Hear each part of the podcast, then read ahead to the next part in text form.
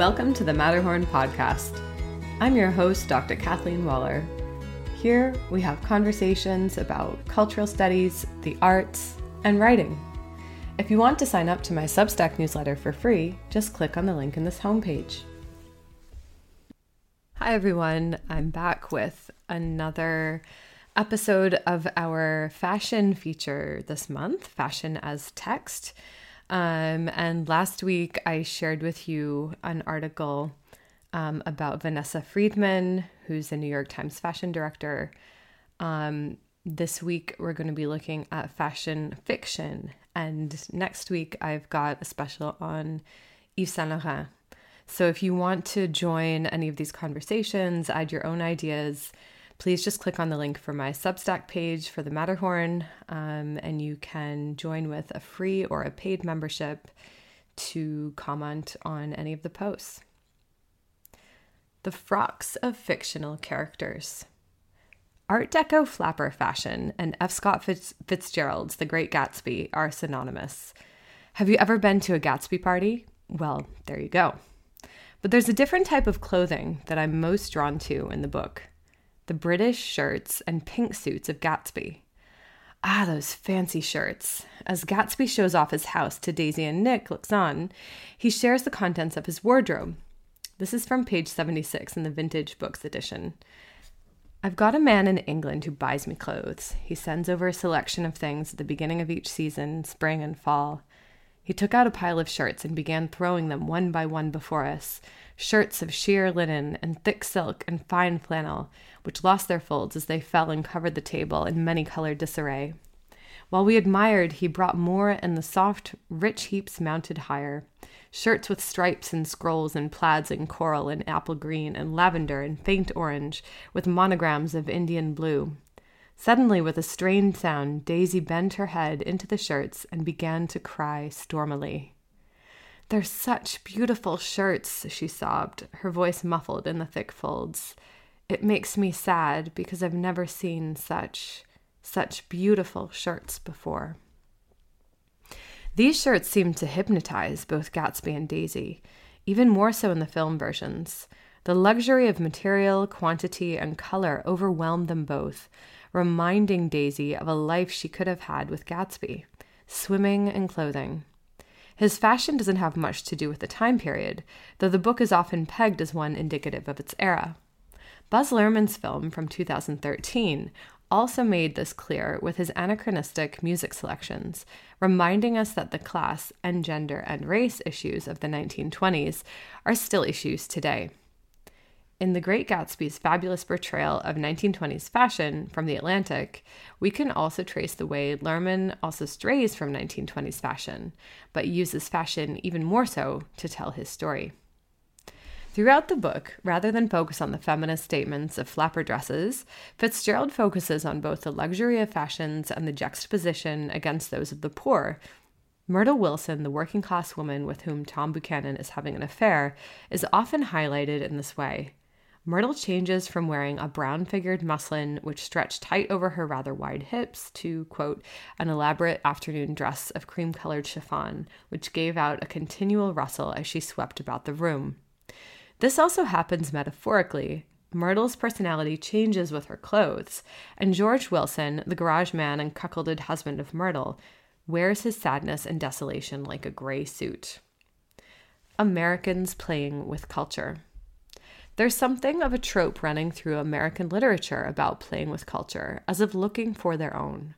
I'm not saying this in a condescending way. I am American, by the way. I think playing with culture can be one of the most empowering ways to assert our identities. Americans in the works of Henry James, Edith Wharton, and Ernest Hemingway look eastward to Europe to try on both more traditional dress as well as new fashions from Paris. Like Gatsby's fashions that were brought over from England, other characters in novels play at fashion in a Bildungsroman like way, no matter the age of the protagonist. Here are a few examples to consider. The Bostonians by Henry James in 1886. This satire of the women's rights movement in Boston plays with culture between North and South within the US and America and Europe. Privileged feminist Olive Chancellor, quote, hated Europe, but she could be a European if it were necessary. and can do this in one way with her attire. Fashion in the novel is used more broadly as a word for rich. People are labeled as fashionable or not, depending on what part of the city they live in, without necessarily description of their clothing. It is also connected then to the prospects of being a more modern woman in not quite modern time, even used in this way quote, the changing fashions of reform. Here's another passage in regards to the next generation. It was one of the prime articles of her faith that the world of fashion was wicked and hollow, and moreover, Verena told her that Miss Chancellor loathed and despised it. She could not have informed you wherein it would profit her daughter, for the way those ladies shrank from any new gospel was notorious. Nevertheless, she was vexed that Verena shouldn't come back to her with a little more of the fragrance of Beacon Street. However, fashion is also directly connected to the feminist movement, which of course has been closely intertwined over the last century. She always dressed in the same way. She wore a loose black jacket with deep pockets, which were stuffed with papers, memoranda of a voluminous correspondence, and from beneath her jacket depended a short stuff dress. The brevity of this simple garment was the one device by which Miss Birdseye managed to suggest that she was a woman of business, that she wished to be free for action. She belonged to the Short Skirts League, as a matter of course, for she belonged to any and every league that had been founded for almost any purpose whatever. All of Henry James' novels make us make use of the idea of fashion without necessarily describing the clothing in much detail. It is almost as if he is allowing chronotopic details to be ambiguous with the notion that we might continue to consider those tales through various time periods. James, of course, also writes of American characters going to Europe in the portrait of a lady and Daisy Miller, Mrs. Costello, for example, disapproves of Americans and is baffled by Daisy's ability to dress elegantly. She has that charming look that they all have, his aunt resumed. I can't think where they picked it, where they pick it up. And she dresses in perfection. Now you don't know how well she dresses. I can't think where they got their taste. Then we have The Age of Innocence by Edith Wharton from 1920. Much has been made of the references to fashion by Edith Wharton, especially in her New York stories, which include The Age of Innocence. In Edith Wharton and the Making of Fashion, Becoming Modern, Reading Dress, Katherine Joslin discusses, quote, Wharton's knowledge of an involvement in the craft of garment making in her tales and discusses the way Wharton promotes the value of handmade garments in a world given to machine driven uniformity of design and labor. This particular novel's film adaptation by Martin Scorsese also won an Academy Award for its costume design. Let's simply look at a few passages to start to understand what Wharton is doing here. This one from chapter 1, related to class. Newland Archer, following Lefferts's glances, saw with surprise that his exclamation had been occasioned by the entry of a new figure into old Mrs. Mingott's box. It was that of a slim young woman, a little less tall than May Welland, with brown hair growing in close curls about her temples and held in place by a narrow band of diamonds. The suggestion of this headdress, which gave her what was then called a Josephine look, was carried out in the cut of the dark blue velvet gown, rather theatrically caught up under her bosom by a girdle with a large old fashioned clasp. The wearer of this unusual dress, who seemed quite unconscious of the attention it was attracting, stood a moment in the center of the box, discussing with Mrs. Wayland the propriety of taking the latter's place in the front right hand corner. Then she yielded with a slight smile and seated herself in line with Mrs. Wayland's sister in law, Mrs. Lovell Mingott, who was installed in the opposite corner. Then there's this one from chapter 2 in relation to fashion taste and personality.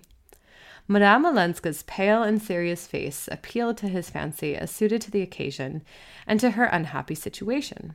But the way her dress, which had no tucker, sloped away from her thin shoulders shocked and troubled him. He hated to think of Miss Wayland's being exposed to the influence of a young woman so careless of the dictates of taste, with a capital T. Then, chapter three the self consciousness of young woman. Yes, she is awfully fond of dancing, the young girl answered simply, but suddenly she made up her mind that her dress wasn't smart enough for a ball, though we thought it was so lovely, and so my aunt had to take her home. Chapter 12 Traditions Changing. It was usual for ladies who received in the evenings to wear what they what were called simple dinner dresses, a close-fitting armor of whalebone silk, slightly open in the neck, with lace ruffles filling in the crack, and tight sleeves with a flounce, uncovering just enough wrist to show an Etruscan gold bracelet or a velvet band. But Madame Olenska, heedless of tradition, was attired in a long robe of red velvet bordered about the chin and down the front with glossy black fur. Archer remembered on his last visit to Paris seeing a portrait by the new painter, Carlos Duran, whose pictures were the sensation of the salon, in which the lady wore one of these bold sheath like robes with her chin nestled in fur. There was something perverse and provocative in the notion of fur worn in the evening, in a heated drawing room, and in the combination of a muffled throat and bare arms, but the effect was undeniably pleasing. Finally, chapter 17 on independence. She had on black velvet polonaise with jet buttons and a tiny green monkey muff. I never saw her so stylishly dressed, Janey continued. She came alone, early on Sunday afternoon. Luckily, the fire was lit in the drawing room. She had one of those new card cases. She said she wanted to know us because you'd been so good to her. The book moves from New York to Paris in the last chapter, where the female object of affection remains invisible due to Newland Archer's fears of entering her apartment. We imagine a Parisian dressed woman as his muse, something perhaps not so real, a dream world he is frequently occupying that is so tightly connected to elsewhere. He is disgusted by all the quote fads and fetishes and frivolities of, modern, of modernity, but also recognizes his distance from youth, symbolized by the quote widening waistcoat.